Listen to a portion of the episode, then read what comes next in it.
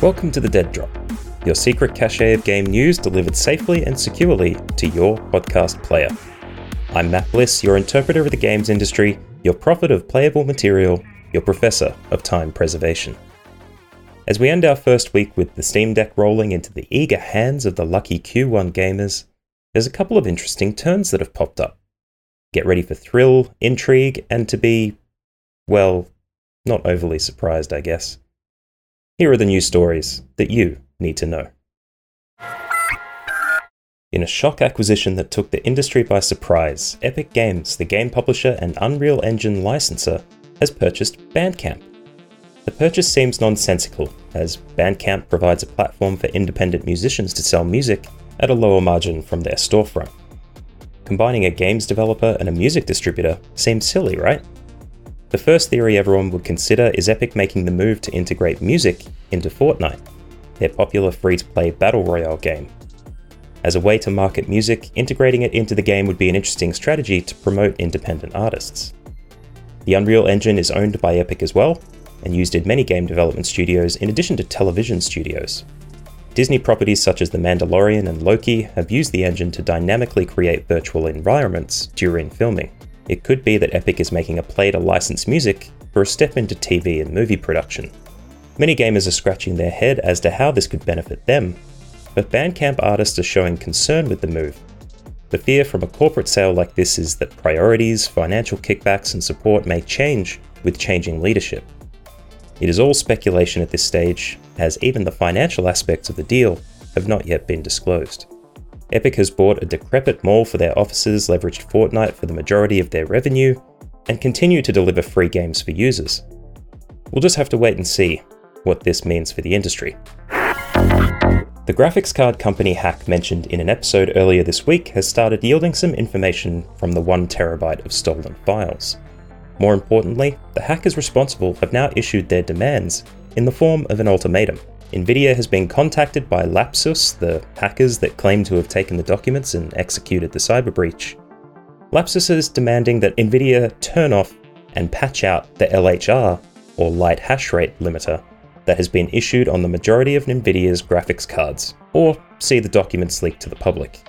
The LHR was put in place to deter cryptocurrency mining using the graphics cards. It detects a certain type of hash in the operations of the card and then cuts the performance by up to 50%. This change was intended to keep the cards available for gaming systems where crypto miners were purchasing entire stockpiles and inflating the market. Nvidia has stated they don't intend to give the hackers what they want, with their own evaluation leading them to reassure customers of no disruption to their business. So far, we've heard about NVN2 folders indicating Switch console revisions and confirmations of the new Ada series of cards to come soon. What more will come out in the meantime? And should PC gamers fear the inflation of prices yet again should Nvidia cave to their demands? I don't think so. The impact of crypto mining on the graphics card market is considerable, and despite countries like China making mining and trading illegal, they don't want a repeat of the crypto boom in a strong gaming year like this one. Twitch, the popular video game live streaming platform owned by Amazon, has been losing employees left and right since last year. Reports indicate that 300 employees left in 2021, over 60 in 2022 already, and six executives have departed this year alone. Marcus Graham, former head of creative development for Twitch, told Bloomberg that Twitch content creators haven't been heard on their opinions by executives that they'd hired from Twitter, Facebook, and other tech companies. Seeking to improve revenue instead of supporting the streamers and creators on the platform, the culture of Twitch was overlooked for efficiency and monetization. Key to this plan was to monetize streamers' work by providing boosts for purchase that would promote the streamer on the front page of other Twitch users' accounts and offering incentives for running ads on channels exceeding 40 hours a week. Twitch has always been seen as an inwardly focused community of creators with support from Twitch employees to realize their vision and support them. Some employees of Twitch pushed for this to remain, with resistance from management against the horizontal approach to planning. This is unfortunate considering the nature of Twitch as a platform.